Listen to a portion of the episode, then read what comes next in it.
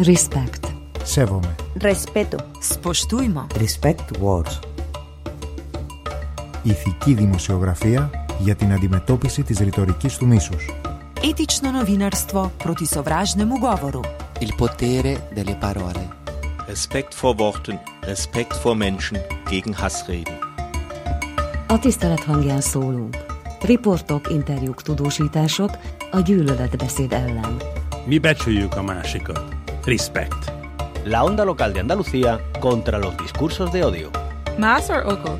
Éristorokta etikul, igwina kainta fuha. Ethical journalism against hate speech. Respect words. Respect words. Respect words. Respect words.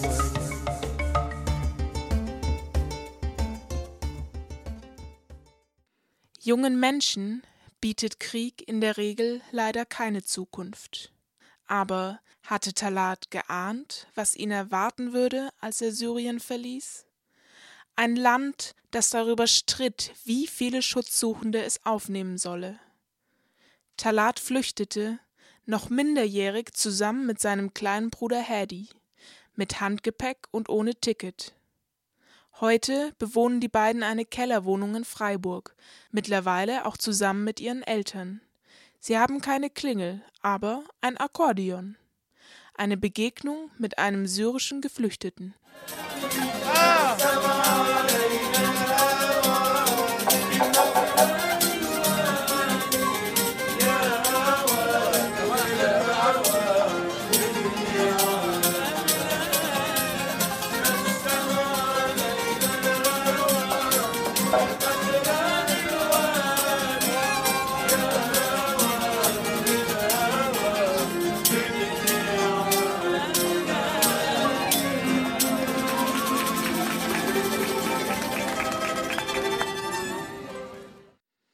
Mit 15 Jahren flüchtete Talat aus Syrien. Sein Bruder Hadi war damals erst 8 Jahre alt. Die beiden verließen das Land 2013. Da wütete der Krieg schon seit 2 Jahren. Dass man beim Bäcker nicht anstehen muss, wenn man eine Maschinenpistole besitzt, mit der man in die Luft feuert, das war für Talat traurige Realität. Er musste Ohrfeigen, Drohungen und andere Repressalien über sich ergehen lassen. Die Wut schluckte er hinunter. Für Hadi, der gerade mal so alt war wie ein Grundschüler, waren leblose Körper, die unbeachtet auf der Straße herumlagen, kein ungewohnter Anblick.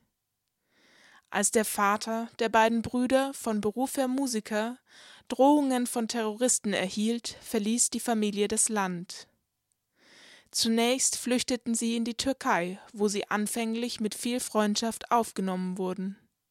Als weitere Syrer Zuflucht in der Türkei suchten, wandelte sich dort aber das Stimmungsbild. Nach 2 Jahren in der Türkei machten sich Talat und Hadi auf den Weg nach Deutschland, in der Hoffnung, dass die restliche Familie irgendwann nachziehen könnte.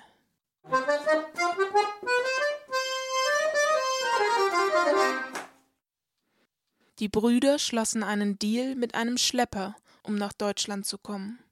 Von einer Notunterkunft in Heidelberg über eine Unterkunft in Immendingen gelangten sie schließlich in eine Unterkunft in Freiburg. Hier erhielten sie im Juli 2016, rund 3 Jahre nach Beginn ihrer Flucht aus Syrien, den Asylstatus. Talat und Hadi erwarteten ein Land ohne Krieg und ohne Terror.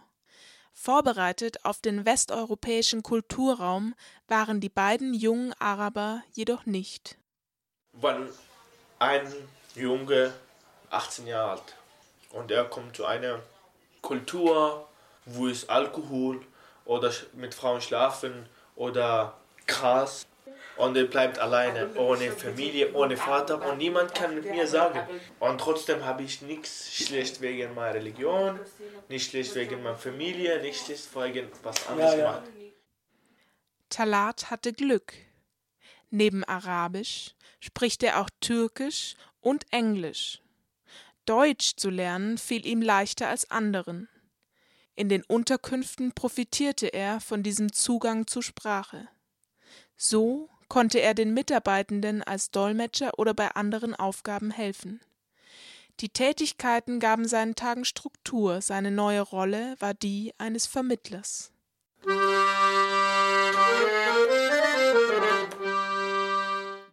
Aber nicht alle Geflüchteten finden eine Rolle, die ihnen gesellschaftliche Teilhabe ermöglicht.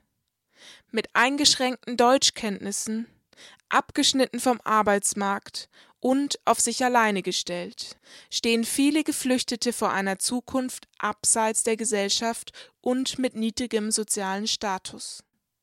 Oft führt der einzige Ausweg aus dieser Lage zur Kriminalität. Daran wird sich wahrscheinlich nichts ändern, solange sich die Zukunftsperspektiven der Geflüchteten nicht verbessern. Mit dem Handel von Rauschmitteln lässt sich leider schnell Geld verdienen. Besondere Sprachkenntnisse oder Qualifikationen sind dafür nicht vonnöten. Weil ich mit diesen Leuten reingehe, 18 Jahre alt, weißt du, und sie sagen, viel Geld gibt's hier. Sie nehmen, kommt Talat vorbei, viel Geld. Ich kenne jemanden mit 2 Jahren, hat jetzt ein Audi, A6. Weißt du, ich kann nicht reingehen, aber ich bin nicht so. Mein Papa oder meine Mama hat mich nicht, wann ich klein war, die haben das mich nicht gelernt. Talat musste nicht nur eine neue gesellschaftliche Rolle finden, sondern auch für Hadi die Elternrolle übernehmen. In einem fremden Land, in einer Notsituation und mit der Lebenserfahrung eines Jugendlichen konnte er die Elternrolle mal mehr, mal weniger gut erfüllen. Hadi war häufig auf sich allein gestellt. Während sich Talat aktiv in den Unterkünften einbrachte, suchte Hadi nach einer Beschäftigung, die für ein Kind geeignet ist. Aber in den Unterkünften gab es kaum Freizeitangebote für Kinder. Hadi hatte nur wenig Spielkameraden und Spielzeug. Erst in Freiburg ging er in die Schule. Um sich zu beschäftigen, räumte er das Zimmer auf. Auch das Internet wurde zu einem Instrument gegen die Langeweile. Also er ist fast die ganze Zeit auf Internet. Hat keine Freunde, ja. Also nichts. Den ganzen Zeit zu Hause, dann hat er gelernt. 24 Stunden im YouTube. Den ganzen Freizeit ist auf iPad, auf Internet. Nicht nur die beiden Brüder mussten improvisieren, um mit der neuen Situation zurechtzukommen, sondern auch die Kommunen. Sie standen vor der Aufgabe, kurzfristig Wohnraum für die Geflüchteten zu schaffen. Zuständig für diese Aufgabe war in Freiburg die städtische Stabsstelle für Kultur, Soziales und Wohnraumsicherung. Sie gründete Anfang 2015 eine Projektgruppe zur Geflüchtetenunterbringung. Roland Meder übernahm zusätzlich zu seinen sonstigen Aufgaben die Leitung dieser Projektgruppe. Innerhalb eines Jahres ließ die Gruppe die alte Stadthalle in Freiburg in eine Notunterkunft umfunktionieren. In dieser befand sich zuvor interimsweise die UB, die Universitätsbibliothek Freiburgs, die aufgrund von Baumaßnahmen in die Stadthalle ausgelagert wurde. Dass die Fertigstellung der neuen Bibliothek mit den steigenden Geflüchtetenzahlen zusammenfiel, das war ein glücklicher Zufall. Also es war eine ziemlich hektische Zeit damals. Kurz vor der Sommerpause war klar, dass die UB da rausgeht, dass das alles klappt. Dann kam die Idee auf, ob wir als weitere Notfallunterkunft die Stadthalle nutzen konnten. Und in dem kurzen Zeitdruck haben wir dann über unsere Projektgruppe der Flüchtlingsversorgung, wir haben dann geprüft, ob es möglich ist, die Stadthalle für eine Notunterkunft zu nutzen. Viele Unterkünfte für Geflüchtete liegen am Stadtrand oder in Gewerbegebieten. Die Anbindungen zu öffentlichen Verkehrsmitteln sind schlecht. Und der Austausch mit den Einheimischen findet abgesehen von ehrenamtlichen Initiativen in stark begrenzter Form statt. So entstehen Parallelgesellschaften.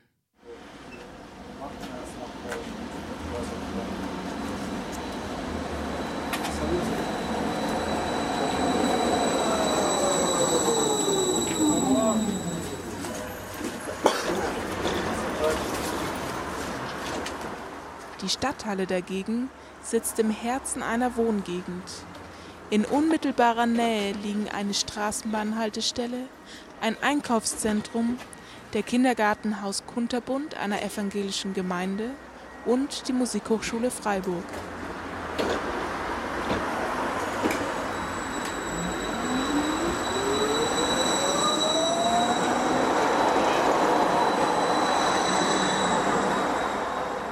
Vor der Stadthalle liegt ein kleiner Platz. In der Mittagshitze eines Sommertages spenden ein paar große, einzelstehende Bäume etwas Schatten. Auf den klobigen Tischtennisplatten aus Stein spielte Talat das erste Mal in seinem Leben das Spiel mit den kleinen Holzschlägern. Dahinter liegt ein Spielplatz und eine Rasenfläche. Die Ausläufer des Schwarzwalds umraben diesen Ort.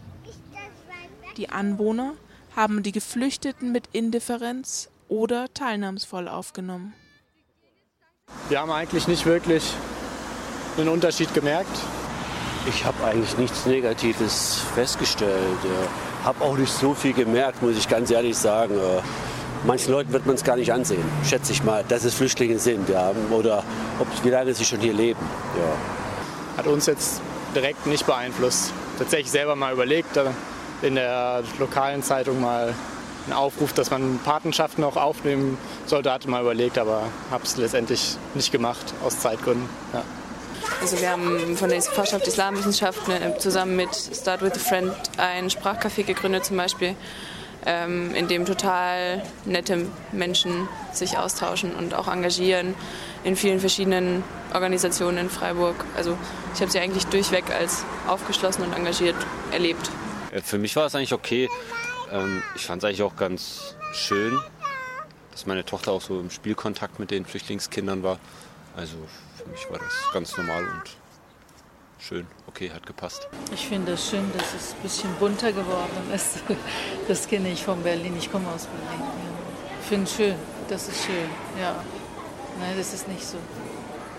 Eine Öde, ein bisschen Leben kommt rein. Ja, also ich bin ja für diese armen Menschen, dass man die unterstützt und dass man die auch unterbringt für eine gewisse Zeit. Und dann muss man halt wieder gucken, was man mit ihnen macht. Wir haben auch Privatkontakt mit Flüchtlingen. Wir machen eine Tanzgruppe mit Flüchtlingen zusammen aus Syrien halt. Und ich kann eigentlich nur sagen, dass das super läuft. Und ich kenne eigentlich auch nur Leute, also fast alle Bekannten von mir machen was mit Flüchtlingen. Also deswegen bin ich vielleicht nicht so ganz repräsentativ. Die Geflüchteten fanden in der Stadthalle nicht nur einen Zufluchtsort, sondern konnten auch an einer breiten Palette kultureller Austauschprogramme teilnehmen. Möglich gemacht haben es die zahlreichen Bürgerinitiativen zur Geflüchtetenhilfe, die sich nicht nur in Freiburg, sondern in Gesamtdeutschland gründeten. Die Medien etikettierten dieses Engagement mit dem Begriff der Willkommenskultur. Roland Meder betont, dass das Projekt Notunterkunft Stadthalle ohne diesen Rückhalt in der Bevölkerung nicht möglich gewesen wäre. Er blickt zufrieden zurück auf die Lösung, die er mit seiner Projektgruppe erarbeitet hat, wäre da nicht ein kleiner Makel. Also nicht optimal war, dass wir Menschen in einer Halle unterbringen mussten, die wenig Privatsphäre bieten konnte. 400 Menschen, kein Dach über dem Kopf in Anführungsstrichen, also es waren Stellwände, die haben ein Minimum an Privatsphäre nur gewährleistet. Das war sicherlich eine schwierige Herausforderung. Insgesamt wohnten in der Stadthalle knapp 400 Geflüchtete unterschiedlicher Herkunft, überwiegend aus Syrien, aber auch aus Afghanistan, aus dem Irak, aus Gambia und aus anderen Ländern. Ungefähr die Hälfte der Untergebrachten waren Kinder oder Jugendliche. Auch wenn die Bewohnerinnen und Bewohner der Stadthalle für Talat wie eine große Familie waren, nicht jede Nacht verbrachte der junge Syrer in der Halle. Ich hatte zweimal dort geschlafen, draußen. Ich habe meinen Matratze gebracht, dort gelassen, gesetzt, geschlafen. Weil dort ist richtig warm und gibt's die Kinder ganze Nacht, die sind richtig laut und gibt's kein Dach. Ist nur den Hauptdach ganz oben und nicht jedes Zimmer hat ein Dach. Deswegen du holst die Kinder ganze Zeit und man kann nicht in Ruhe drinnen schlafen.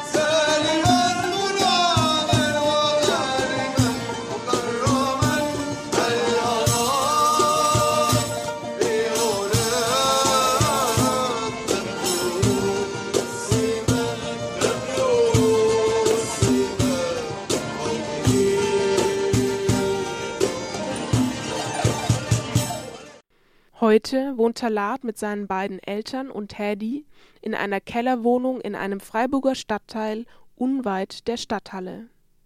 Als Talat mit Hadi in Deutschland ankam, leitete sein Vater die notwendigen Schritte ein, um den Familiennachzug zu ermöglichen. Erst als ich nach Deutschland umgezogen, mein Papa war schon bei der deutschen Botschaft in der Türkei angemeldet direkt. Der hat einen Termin bekommen im September 2016. Ich habe hier von hier nur einfach den Aufenthaltserlaubnis zu ihm geschickt und er hat alles bei der deutschen Botschaft in Istanbul gemacht. Sozialarbeiter, die Geflüchteten in der Stadthalle betreuten, unterstützten Talat bei der Wohnungssuche. Aber Wohnraum ist knapp in der beliebten Studentenstadt Freiburg. Laut Mietspiegel kostet der Quadratmeter in einer 30-Quadratmeter-Wohnung Anfang 2018 rund 16 €. Doppelt so viel wie im Bundesdurchschnitt. Die Sozialarbeiter konnten keine bezahlbare Wohnung für Talat ausfindig machen. Ein glücklicher Zufall half der Familie weiter. Eine Klavierlehrerin, die Hadi kostenlosen Unterricht gab, hatte eine 2-Zimmer-Wohnung im Keller ihres Hauses, für die sie noch keinen Nachmieter hatte. Als sie von der Wohnungsnot der Brüder hörte, kam eins zum anderen. Erstmal, wann ich die Wohnung gefunden habe, da war nicht möglich, direkt zu nehmen. Ich muss 3 Monate warten. Und ich habe gesagt, okay, ich warte 3 Monate. 3 Monate und auf der ersten Mal, die Miete war höher und der Jobcenter zahlt das Miete nicht. Und dann die Vermieter, die ist richtig nette Frau, die hat mich geholfen und die Miete weniger gemacht. Dass Talat und Hadi nun wieder mit ihren Eltern vereint sind, ist eine Ausnahme. Die beiden haben den Asylstatus nach Genfer Konvention und durften somit nach deutschem Recht ihre Eltern nach Deutschland nachholen. Viele Syrer werden in Deutschland aber nicht als Geflüchtete nach der Genfer Konvention anerkannt, sondern genießen nur subsidiären Schutz. 2016 setzte die Große Koalition den Familiennachzug für diese Gruppe aus. Die Regelung sollte überarbeitet werden. Dies ist bisher allerdings noch nicht geschehen. Stattdessen wurde Anfang 2018 die Aussetzung des Familiennachzugs auf August diesen Jahres verlängert. Dietmar Bartsch, Vorsitzender der Linksfraktion, kritisierte diese Entscheidung am 1. Februar 2018 im Bundestag.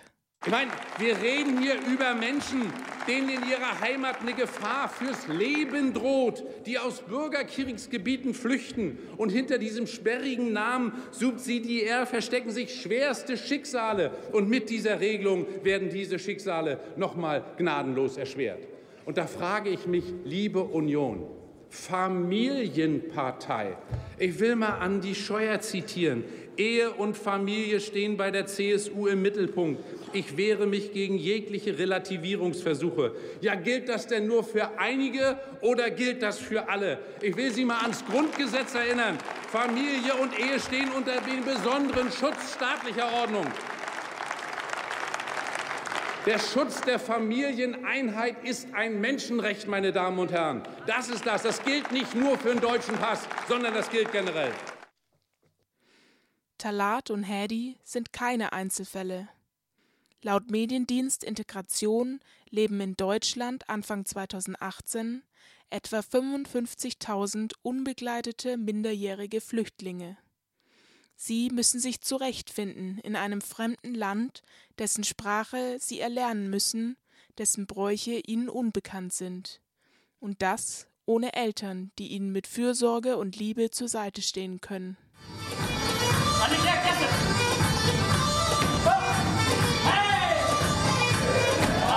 Dass diese Menschen keine verlorene Generation darstellen müssen, das macht Talat deutlich.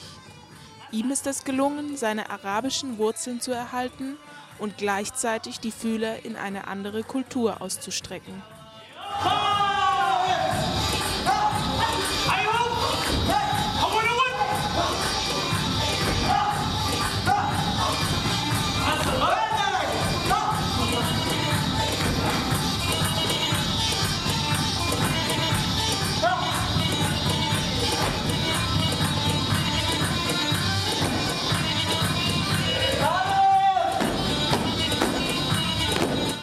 einer Freiburger Tanzgruppe tanzt der Dabke, einen orientalischen Folklore-Tanz, bei dem die Tanzenden sich gemeinsam an den Händen fassen und rhythmisch zur Musik in die Luft springen oder mit den Füßen stampfen. Die Tanzgruppe besteht aus jungen Arabern, aber auch aus deutschen Frauen. Talat ist außerdem Mitglied eines Freiburger Fußballvereins. Er trinkt noch immer keinen Alkohol und verzieht am Bratwurststand angeekelt das Gesicht. Die kulturellen Unterschiede zwischen Deutschland und Syrien beschäftigen ihn, aber er verurteilt sie nicht. Er kann sich gut vorstellen, hier später eine Familie zu gründen.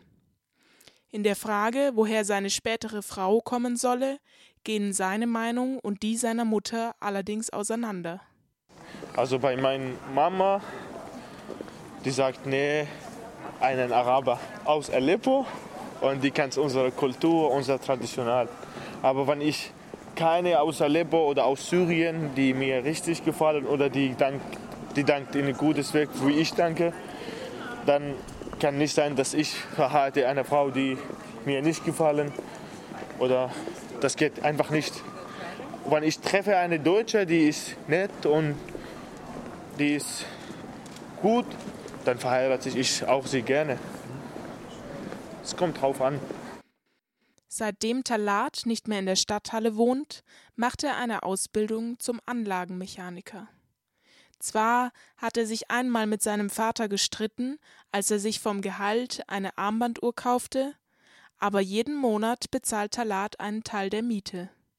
Ohne ihn könnte sich die Familie die Wohnung nicht leisten. Die Ausbildung hat für Talat ihre Licht- und Schattenseiten. Ja, auch in der Arbeit macht mir richtig Spaß, weil es einfach, aber in der Schule ist richtig schwer und kompliziert und das. Ich habe viel Stress zur Schule, weil ich habe viele Schwierigkeiten in der Sprache. Immer wieder musste Talat solche Rückschläge hinnehmen. Guten Noten in Mathematik folgen schlechte Leistungen in der sprachlastigen Materialkunde. In Syrien träumte Talat davon, Augenarzt zu werden. In Deutschland reicht es nur zum Anlagenmechaniker. Kleinkriegen lassen kommt für Talat jedoch nicht in Frage. Die sprachlichen Hürden motivieren ihn nur noch mehr. Weil ich 20 Jahre hier bleiben und so rede, immer die deutschen Leute kann direkt merken, dass ich nicht Deutscher bin. Ja.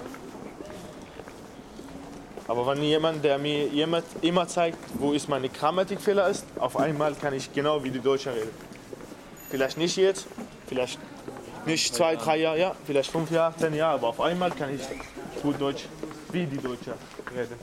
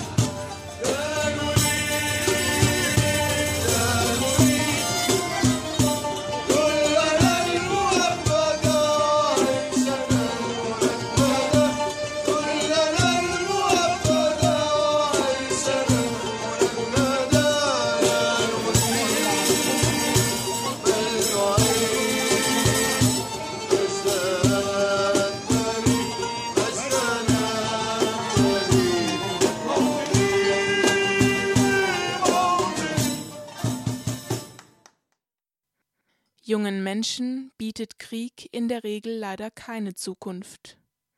Aber hatte Talat geahnt, was ihn erwarten würde, als er Syrien verließ? ein Land, in dem die Menschen sich seiner annahmen und ihm ein Leben ermöglichten in Frieden und vereint mit seiner Familie. Talat lässt keinen Augenblick aus, seine Wertschätzung gegenüber diesen Menschen zum Ausdruck zu bringen. Also hier ist richtig eine Superstadt, die Leute unterstützen einander, egal was von Religion, egal was von Mensch. Die versuchen immer das Beste von den Nachbarn, die versuchen immer gute Dinge miteinander machen.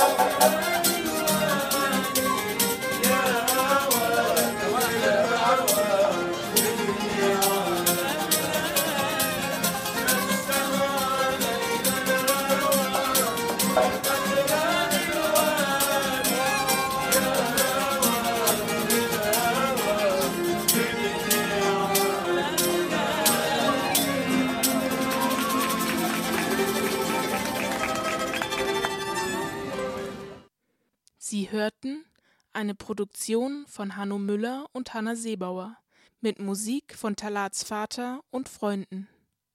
Das Projekt Respect Words wird durch das Rights, Equality and Citizenship Program der Europäischen Union finanziert.